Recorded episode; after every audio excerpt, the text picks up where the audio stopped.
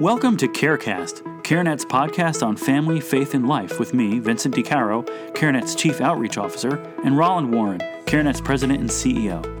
In this episode, you'll be hearing an interview with Roland and Dr. Russell Moore, the President of the Ethics and Religious Liberty Commission of the Southern Baptist Convention. Dr. Moore was one of the keynote speakers at CareNet's 2016 National Conference in September. Roland sat down with Dr. Moore to talk about religious liberty, the importance of the church in the future of the pro life movement, and a little bit about his keynote address on the importance of reaching the invisible people in our society with the love of Christ. Here are Roland and Dr. Moore. Great. Um, just happy to be involved in another one of our CareCast uh, presentations for everyone. And we're delighted to be here at the 2016 CareNet Annual Conference here in sunny Orlando. And we're here with Dr. Russell Moore, the president of the Ethics and Religious Liberty Commission. And we're delighted to be with you, Dr. Moore. Thanks so much for taking time out of well, your no doubt busy schedule to, to be, be with here. us. Great, great. So first off, why don't you tell us a little bit about the work that you do as part of the commission? Well, we do two things. Uh, the, the first thing we do is to equip churches and families to apply the gospel to ethical questions. So everything from marriage and family uh, to end of life decisions and uh, racial reconciliation questions and uh, the, the full spectrum of those things. And then the second thing we do is to advocate uh, from the churches Okay. to government and media and, and cultural institutions about uh, the, the, the things that we care about. So those are the two things we do. Okay, now, so you're located in a couple locations, right? Yes, we're, we're located in Washington, D.C. and Nashville. Gotcha. Uh, yeah. Well, I've been over to the Leland House, Mm-hmm. and I know it's amazing work that you're doing there. Um, how long has that been in operation? I mean, when you when did you guys start doing that? When did you start doing the work that you're doing there? Well, we've been doing it since 1913. Okay. Uh, but uh, our Washington office opened uh, in the 1990s. Okay. Uh, yeah. So, what what caused you to o- op- open the Washington office? Well, we had always had a presence in Washington through uh, through an organization that was a conglomeration of Baptist groups speaking specifically to religious liberty issues. Uh, but uh, the time came when we needed to uh, we needed to have a direct presence on Gotcha. ethics and religious liberty issues in Washington. And how long have you been president of the Uh, since 2013, it'll be coming up on four years this March. Wow, very cool. You and I started sped about this. by. Yeah, it did. Just sped- and you still look fantastic, and everybody can tell that. I'm, I'm sure from the podcast. It Yes, just that's comes, right. It comes through. Well, listen, uh, let's talk a little bit about just the religious liberty aspect of what you're doing. I mean, you know, we have a network of 1,100 pregnancy centers that are part of CareNet. Uh, they're all 501c3 organizations. Mm-hmm. CareNet itself is a 501c3 organization as well. Mm-hmm. And there's been a lot, uh, certainly in the news in a lot of ways, and certainly in uh, different magazines that are focused on Christian ministry. They're talking about religious liberty and the challenges there and the risks there. So, Yeah. can you talk a little bit about what you're doing there, what the kinds of things that we as a ministry should be thinking about? Well, one of the things that I've found is that when I'm talking to uh, lay leaders and pastors and others, a lot of times they're worried about the wrong things. Okay. Uh, so what what many leaders are worried about is is the government going to come in and force my church Right, to do this, that, or the or the other? Right. And uh, I don't think that's likely at all. I, Hmm, really? mean, I think the issue is going to be in terms of these uh, institutions that are outside of the local church Right. which would include pregnancy resource uh, centers and colleges and universities and others. Those are the institutions that are going to face major pressure, and that, of course, has a direct implication on on the churches. Um, and then questions of people living out their faith uh, in their workplace or in uh, or in other places. That's uh, that's that's part of the, the danger as well. Gotcha. You know, it's interesting that you would say that because uh, certainly as a as a Christian ministry, um, you know that pressure that can come from forces that are trying to direct what you do or what you don't do, even if you don't take government money, but to try to shut you down in the public square, I mean, Right. are pretty significant. I mean, we've seen some of that with, with CareNet, even uh, in terms of our trying our trying to engage online. Uh, some of the pregnancy centers have had some issues uh, in terms of that, and uh, even in terms of people wanting to sponsor uh, things of that nature. You know, there's some uh, some pretty amazing examples of Christians who've been in the public square and been involved in television or something like that, and then someone finds out that they have a, a pro life position, And then you know the funding gets pulled or they get forced off the air. I mean, is that the kind of thing that, That it really, about? it really is. And, and part of the problem is in American culture right now, there's this impulse not to have debate and Right. discussion and dialogue, but to try to shut the other side down and to silence uh, the other side. And uh, that's not that's not an American principle. And so we, we need to have the, the sort of American society where we can we can disagree and we can come into the public square as who we are. And uh, so it's really countercultural to say that. Right. Uh, to say we ought to be free to dissent uh, in American life. Well, you know, it's interesting. I read a piece that you wrote uh, talking about Jeremiah uh, Moore, I think it was, Mm-hmm. Yeah, yeah. and then also John Leland, and and the time that they lived in, and and the issues that they had in, around religious liberty, and kind of the the model that they set, and some lessons there. Can you talk a little bit about that? Well, yeah, I mean, these were early, uh, around the founding era, evangelical Baptist uh, pastors and evangelists, and, and they were concerned about religious freedom for everybody. They were consistent in that. And what they said was if you've got the government able to come in and shut people down Right. uh, because of their religious views, um, not only is that immoral, it, it violates people's consciences. It also is going to inevitably end up uh, end up persecuting you Right, uh, as right. well. So they were really consistent in advocating for religious freedom. They had a long term vision Mm-hmm. of what that ought to be. And they were continually warning people Mm-hmm. don't get entangled up with these government alliances that are ultimately going to are going to end up robbing you and your ministry of the very power that you have, Gotcha. which is the gospel. And I think that's still a relevant word. Yeah, I I, I, would agree with you. Uh, I've read your new book that, that you came out with, Outward, right? Onward, yes. excuse me, Mhm, yeah. and uh, and you talk about those topics in terms of encouraging folks in the body to be out in the public square and, Yeah. and not to be afraid that way. And you know, it's funny because you know we do a lot of work. Um, certainly trying to engage the church and trying to get pastors in particular to take a leadership role on the on the life issue and Yeah.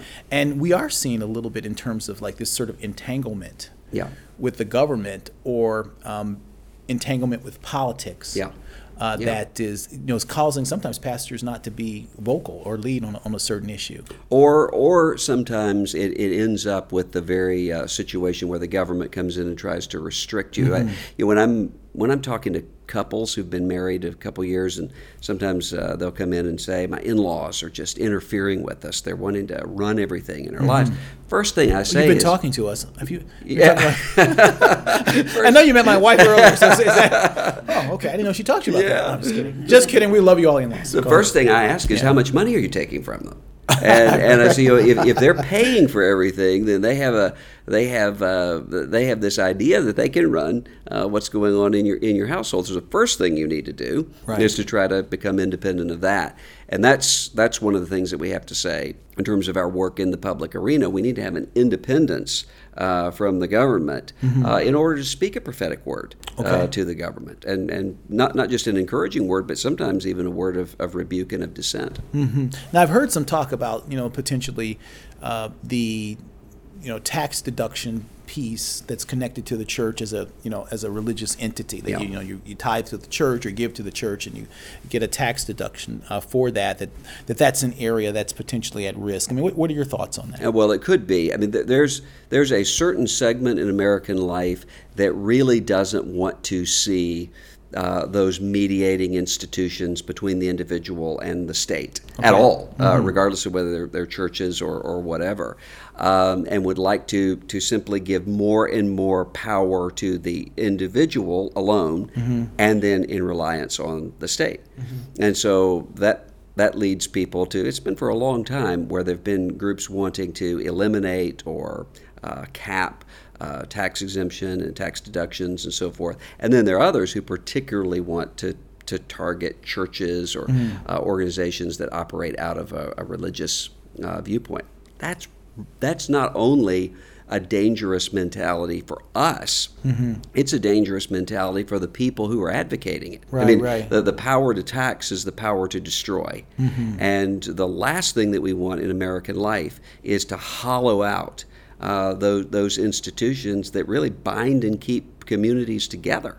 And uh, so when you think about, for instance, uh, right, right now, a few weeks ago, you have uh, you have massive flooding in Louisiana, Right. And and what do we count on? Yeah. We, we count on religious organizations and charitable organizations to be on the ground and, and working. We count on churches and other religious houses of worship uh, being there and ministering to people. Uh, those those who want to eliminate all of that Mm-hmm. and simply act as though the government can come in and be Mm-hmm. Yeah. Mother Teresa to everyone. Yeah. Uh, they're just wrong. Yeah, no, I agree with that a thousand percent. And it was interesting when they had the big earthquakes in Haiti, mm-hmm. and it was interesting because churches were, were were going over there as part of that. And one of the things I reminded folks often, particularly people who are not Christians, is that people in Christian churches have been going to Haiti Yeah.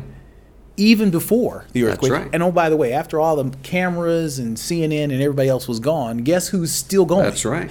You know, so and so a lot of times people will underweight the impact that religion, the religious people, and Yeah. the church in particular has on these kind these kinds of crises, and thinks that government will can step in in the same way as effectively and as cost effectively. Well, that's right. I, Yeah. I had a, a secular progressive uh, person who was really upset about um, our work in orphan care and said, you know, why do you have so many evangelical Christians who are involved in adopting kids and in the foster care system and so forth? I said, you know, rather than complain about so many of us being involved, what you really ought to do is to get more of you Yeah, uh, in- involved in, in adopting kids and, Yeah. and, and doing so forth. And I think that's really the answer. Yeah, absolutely. So let's transition a little bit because that's a great kind of segue um, point to talk a little bit about the life issue. Uh, just on a personal level, can you tell me a little bit why is this an issue that animates you? When I kind of asked you to participate here and, and be a keynote, you kind of jumped at it right away. I know you've got a, many, many things you could be doing. Can you talk to me a little bit about what, what kind of motivates you on that issue? Well, uh, specifically as it relates to CareNet, one of the things that motivates me is that I think that pregnancy resource centers are not only doing good and necessary work, but they're also showing the rest of uh, the rest of Christianity and really the rest of America how we ought to be engaging with our neighbors. I mean, when Gotcha. you look at your your typical pregnancy resource center, the myth is that this is just a place where a pregnant woman in crisis comes in and talks about abortion and then is convinced not to have an abortion and sent on her way. That's not what they do. Mm-hmm. Nope. Uh, they're involved in, as as you uh, as you know better than anybody, in leading uh, this movement. They're involved in everything from uh, caring for the woman holistically in, in every area of her of her needs at that moment, and that goes on Mm-hmm. uh, long after the baby has been born, or or in after the abortion has been had, when Right. when women go and and, and make a, a decision they've been counseled not to do, and so that's really a model I think for the rest of. Uh, for the rest of the church and the rest of society, as to how we're to engage with other people, so I'm, I'm really I'm really uh, motivated because of that. And the second thing is just personally in our own lives, uh, my wife and I adopted two uh, little boys who were a year old. now you have a total of five. We have a total of five. Yeah, Right, we okay. adopted our first two. The rest came along the more typical way. Okay. and uh, those those little one year old Russian boys who are now 15. Wow. Um, that that really changed our perspective when it comes to fatherless kids, women in crisis.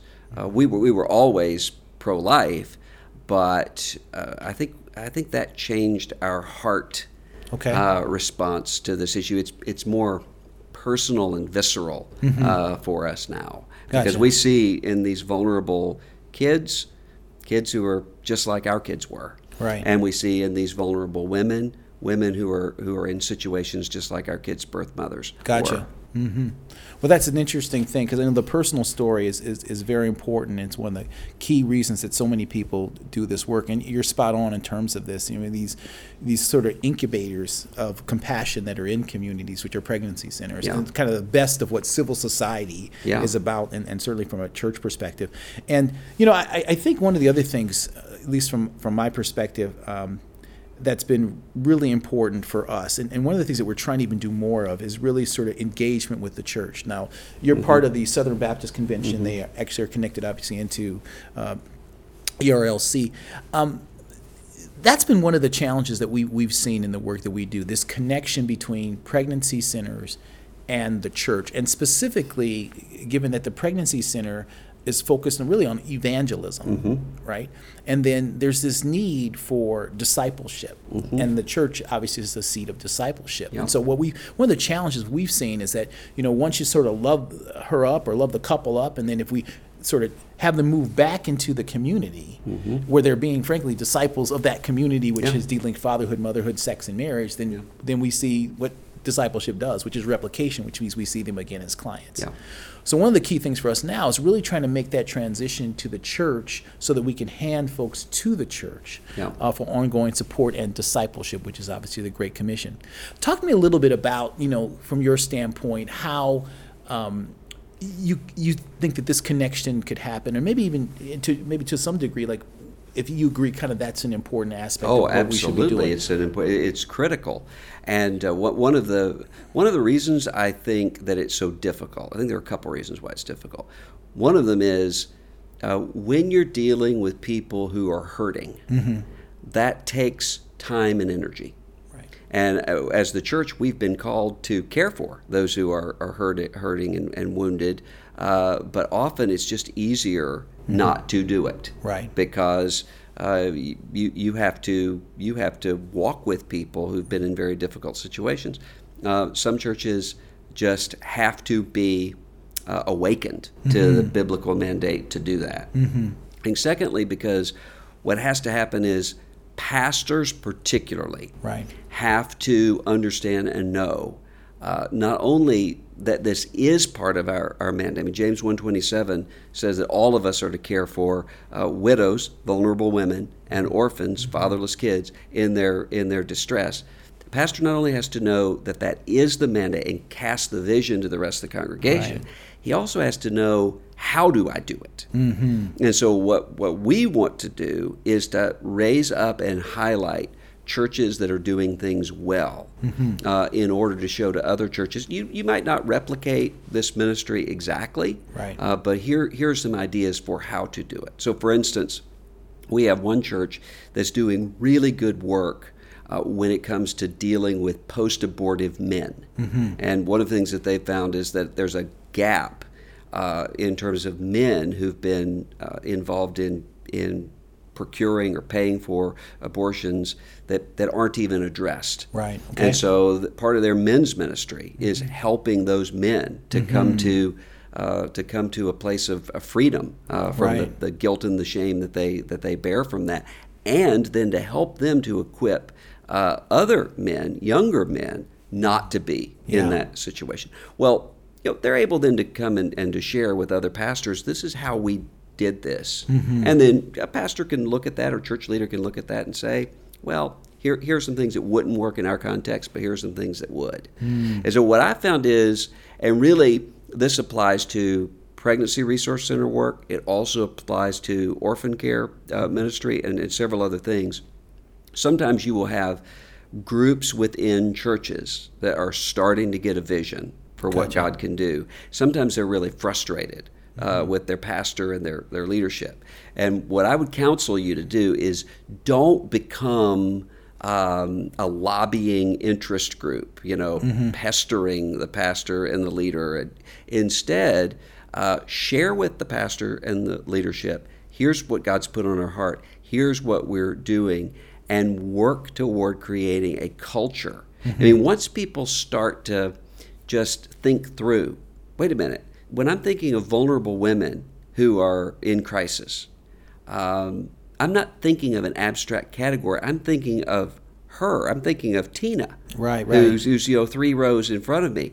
Well, what I found is when that starts to happen a little bit within a church, and you start to have people who are doing that, then more and more people start asking, well, where's my place in this? Yeah, yeah. How can I do that? And so if you just have people in leadership who are willing to stand up and say, look, we've got a lot of hurting women in our community. Yeah. And we've got a lot of hurting children in our community. I don't know how God has called you to minister to them, but would you just ask, Mm-hmm. what should our place be? Remarkable things can happen out of that. Well, that's very powerful, and, and you know, it's so it ties in so well to you know what we're trying to do at CareNet. And there's a couple of sort of data points that that really um, kind of helped us kind of think through this. And one of them, which was a, a study that Lifeway, which I know is part of your Yeah. network of of, of um, ministries, actually did a, a survey with CareNet, and we kind of we sponsored the survey. But essentially, what we did was we went out and talked to women who'd had abortions, and um, not just Christian women, but all women. And we we found some things which tied tie directly into this. And one of the things that we found that was very compelling for us was that four out of ten Christian women who had abortions were attending church at the time of their first abortion. So we have a lot of women within the church that are having abortion in in in the church on Sunday and in the abortion clinic on Yeah. Monday. So it's not really even so much that you know even for the church that you've got to look out Yeah. in the broader community. The fact of the matter is that we can look in. Yeah. And I really believe strongly that we have we need to overturn Roe v. Wade within our own churches and within- within our own pews. Absolutely. And and there's an enormous opportunity to do that. And that really inspired us to release a a, a um, new uh curricula called Making Life Disciples, which is really designed to equip the church to offer compassion, hope, help, and discipleship to anyone who's considering considering abortion. So to your point, in terms of you know folks within the church, kind of looking and seeing that person within the church who's hurting. There's a ministry on ramp to to be able to do that. That's Um, so needed. That is well, really needed. And, and you know the other thing I want to just uh, have you sort of chat talk a little bit about is you know this whole notion around discipleship. I know a lot of people are talking about that. Mm-hmm. You know we felt very called to. Uh, kind of try to link the abortion issue to discipleship as a way to do things. Can you talk a little bit about, you know, from your perspective, what you're seeing within your church and you know, and the receptivity even to frame the life issue in the context of discipleship as opposed to outside of that context? Well, I think what what a lot of people are waking up to is that there are no people who are not disciples. Everybody is being discipled. It's Mm-hmm. Yeah. just a question of who is doing the discipling. Right, right. And one of the things we found on the life issue is that Planned Parenthood and the abortion industry are really, really good at discipling people. Yeah. Uh, and, and by that, I mean they come in and, and say, This is a vision for what your life could be. We have a solution to Mm-hmm. your problem, and we can walk you through it step by step yeah. by step. Now, it's a, it's a dark place Right. that they lead them to, but they're the ones talking and engaging that issue. If we don't, if we are too squirmish, Yeah. to talk about abortion, or if we act as though the women in our congregations or the men in our congregations won't be tempted Yeah. uh, toward abortion, then we're not discipling. And then if we're not the people who are willing to take uh, people who have come out of Mm-hmm. those situations and offer the freedom that comes with the gospel, Yeah. and to say you don't you don't need to be hiding in the shadows. Yeah, yeah. As a matter of fact, one of the things that I've found is one of the most effective uh, i- in any given church, some of the most effective disciplers when it comes to the life issue are women who have experienced abortion. Right, They absolutely. know what that is like, and so they're able to come and say, I'm not coming to you from a place of judgment. Right. I'm coming to you from a place of, of common hurt. Mm-hmm. I, I think God uses that in uh, uh, remarkable ways. And plus, when you have people who are willing to step forward and say, "This was me. Yeah. I was in that abortion clinic. Uh, this is what this is what happened to me." It gives a sense of freedom because I think there are a lot of people who assume, well, people in churches are people who just have regular sins, whatever right, we right. define Yeah. regular. But you're not talking about me. No, no, no. Jesus died for Yeah. uh, all of our sins, including the ones that we, we feel are too shameful to, to speak about. And the, the process of discipleship is able to help us not only to be free from those things, but also to be able to serve. And, Yeah. and often that place of service is right in the place of our darkest wounds. Yeah. And so I think as churches start to, to realize that and say, as we're as we're discipling, say, this woman who has had this abortion and she's trying to be free from the guilt and shame from that, we don't just see her as a project. Right. We see her as somebody that God is perhaps going to use dramatically in, in ministering to others in the same situation. Uh, I think that, that that has to be consistently in our in our mindset. That just means consistently reminding ourselves and other people. The church isn't about people who have everything together Right. identifying other people who have everything together. That's not what the church is. the church is is guilty sinners and uh, wounded, broken people who have found forgiveness and life in the gospel of Jesus Christ. And that's not just a slogan, that's really uh, the truth. We've got to communicate that. Yeah, amen, amen. And it really is the discipleship piece really leads to replication. Yeah. Which is really what this is all about. We want we want people to be transformed by the gospel of Jesus Christ.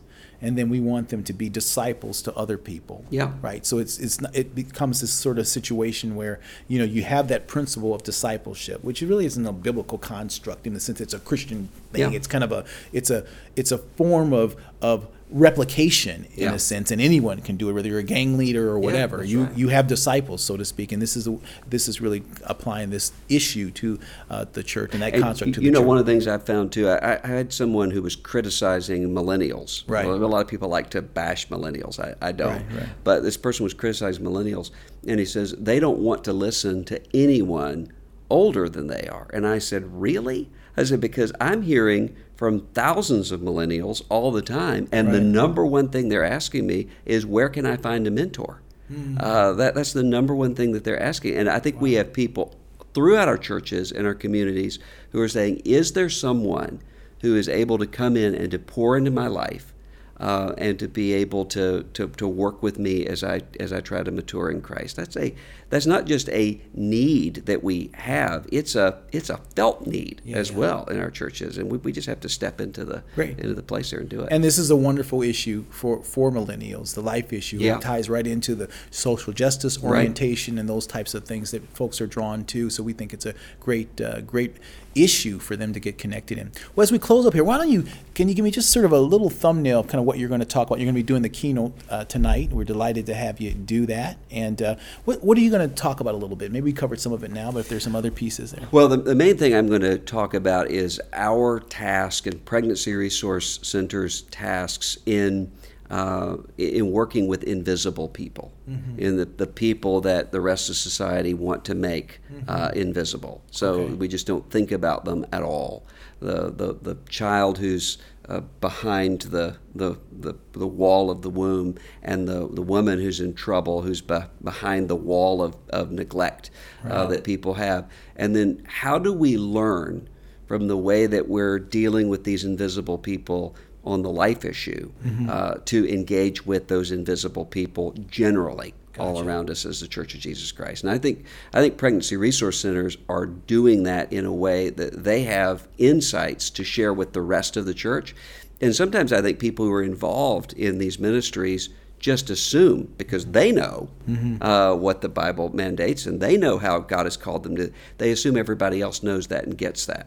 And we really need uh, we really need the wisdom that's coming out of these ministries to be shown to the rest of the church and to and to unleash the rest of the church. Great, fantastic. Well, I look forward to hearing that. I always love hearing you speak and getting sort of a, a ladle of your wisdom and perspective whenever whenever I can. So, thank you so much for being a part of this uh, podcast. And you know, we, we were we're just going to be uh, continually uh, kind of reaching out to you folks because the work that you're doing, talking about religious liberty, talking about the life issue, talking about marriage, I mean, all these things that you've talked about, fatherhood, those things are so important and interconnected in the work that we do. And we are so thankful for the, your leadership and, and the work that you do on a daily we are basis. and we your are team. of you and CareNet as well. All right, blessings to you. Thanks so much. Thank you. That was CareNet President and CEO Roland Warren interviewing Dr. Russell Moore, President of the Ethics and Religious Liberty Commission, who delivered a keynote address at CareNet's 2016 National Conference. That's it for this episode of CareCast. Until next time, may God bless you daily as you serve Him faithfully.